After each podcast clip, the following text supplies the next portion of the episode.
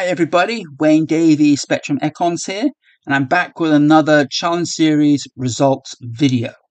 So we're now up to Challenge 5 of this series, so we're sort of heading into the back end of this now, um, and we'll probably have the other remaining challenges, 6 and 7, out within just over a week, I think, at this point. So, yep, coming to the end of this. But anyway, before I jump into what this results video is about, just to tell you a bit more about the challenge series altogether. So every year now we're running a challenge series somewhere around the middle of the year. So for this year it was for the month of the two months of July and August. And altogether there are seven challenges. All of the uh, challenges began in July and more or less finished in July as well. That's the actual participation stage. And August, we have the results of these challenges. So we have seven results posts. And some of these posts contain videos like we have here, and some of them don't. The ones that contain videos is because something needs to be generated in order to determine our winner. And the ones that don't normally relies on how participate how participants respond to each other. So they're more the game theory type of challenges. So the challenges we have for this year relate to things like demand and supply, selecting what price or what quantity of goods you are selling. Uh, also relates to like this one here is location theory, where you should put your business in order to get the most number of customers, and also the game theory type of challenges as well. Um, for these challenges, the prizes are reasonably good if the participation is high. So how I've done it is for every participant that enters, the prize increases by 5 Hive Power. And this continues until we reach a cap of 60 Hive Power. So that would be, if there's 12 or more participants, then the overall prize for that challenge will be 60 Hive Power. In most cases, the winner would get two thirds of that, so that would be 40 Hive Power, and second place would get 20 Hive Power. Along with that comes points as well. So the winner gets the most points, second place, second highest points, and third place also gets some points as well. So you do get something out of that. Um, I think one challenge was an exception because the nature challenge we actually had just the one winner, so that was a little bit um, different. So far, the challenges have been reasonably popular. We've reached 12, I think, on absolutely all of them. The final two I have to check in, but I'm pretty sure it has.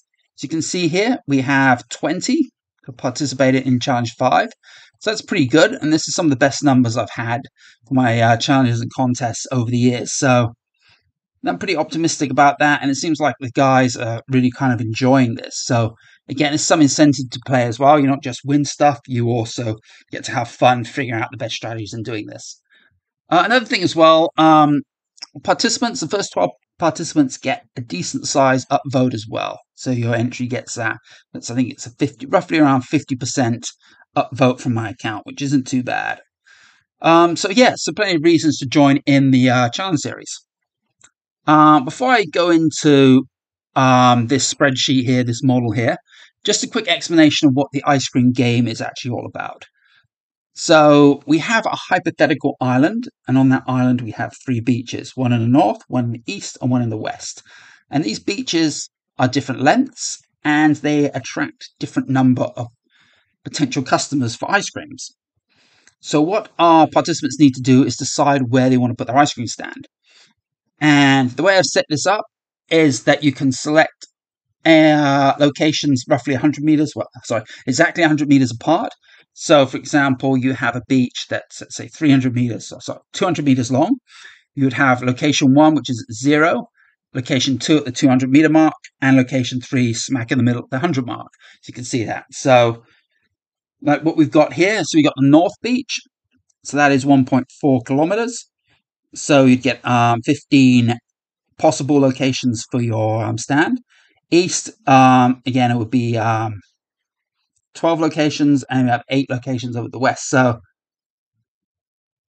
yeah, so altogether, I think we added that up and um, up to be um, 35, if I recall. So there's 35 possible locations for the ice cream stand. That also caps the number of participants at 35. Uh, no problem here. We had 20 participants, so even the later entries still have plenty of choice. And um, to win, you need to get as many customers as possible. So you need to have the most number of customers out of all the participants. And how you attract customers is based purely on proximity to the customers. So there's no differentiation in terms of price. You can't set a different price than anyone else. And the quality of the ice cream and the types of ice creams you have are considered all the same. So it's homogeneous. So it's purely about location. And how you attract more is basically being nearest to your customers. So for this, we've decided that customers will go to the nearest ice cream stand. So imagine you have an ice cream stand, two ice cream stands 100 meters apart, and you have 100 customers between the two. 50 would go to one, 50 would go to the other.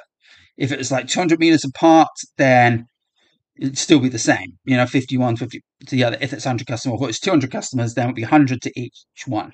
So to get the most number of customers, you kind of need to be spread further apart from all the other ice cream stands. So the very first ice cream stand on the beach, in theory, would get all of the customers on the beach. Once the second one comes down, though, they'll take the customers that are nearest to them. So if you go and locate yourself in one corner and someone just goes and pushes themselves 200 meters, 100 meters away from you, they get that whole stretch of beach that's on the other side. So it can vary quite dramatically how many customers you can get. There's an advantage of coming later, entering later because you can see where other um, stands are located, but there's also a disadvantage that you lose the tiebreaker because if there's a tiebreaking number of customers, whoever entered first will win that. And also entering late means you might not have very good locations left to select.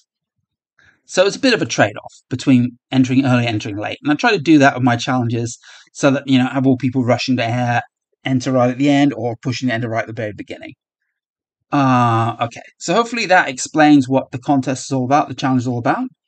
Now onto this spreadsheet. And what this spreadsheet here, this model, generates the number of customers. Essentially, that's all it does. And you can see up here, these are the important numbers, the minimum and the maximum. And this is what we call a basic minimum.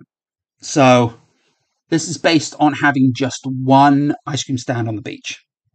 If there's two ice cream stands, then we add an extra 10%, I think it is in the case of this, number of customers. So assumedly, people go to the beach, um, they like they want ice cream at some point because it's very hot, right? So if you've got lots of ice cream stands, people will be more attracted to go to your beach. So we assume for this um, challenge that there's a 10% increase in the number of customers for every ice cream stand added.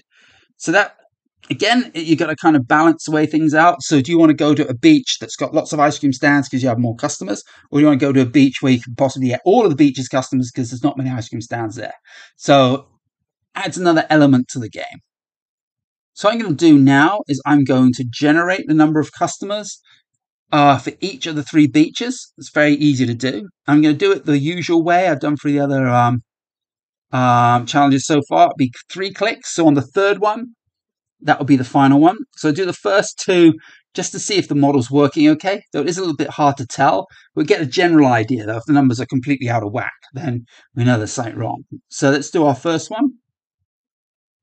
Go. This is rather low. It's about right. Still well clear of the uh, minimums we expect. The 10% increase. This is fairly high because we've got eight, haven't we? We've got eight um, stands here. Let's do another one.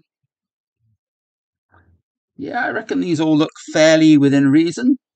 All right, so next one, that will be the customers finalized for each beach, and that will determine who has won this challenge. Here we go. Wow, North Beach has done incredibly well. All of them have done pretty high, actually. Look at that. Fantastic. Okay, now let's still take a look at our North, East, and West. Let's see how we've done. I can see here we got a three-way tie on 466 on the North Beach. We got a tie here at 279 on the East. And we have some much lower numbers, so the West Beach didn't quite work out so well. So our winners are going to come from the North Beach. And it's a three-way tie. So because of the three-way tie, the winner is actually determined by order of entry. So Emeka entered first, so a win. Entered second here is NI, NI, NI. Who picked NI? Oh, here we are. Happy 411. Congratulations, you're second. And we have here at number 11 is Void. You've come third. So congratulations. Um, Thanks for participating, guys. I'll have more information in the post itself.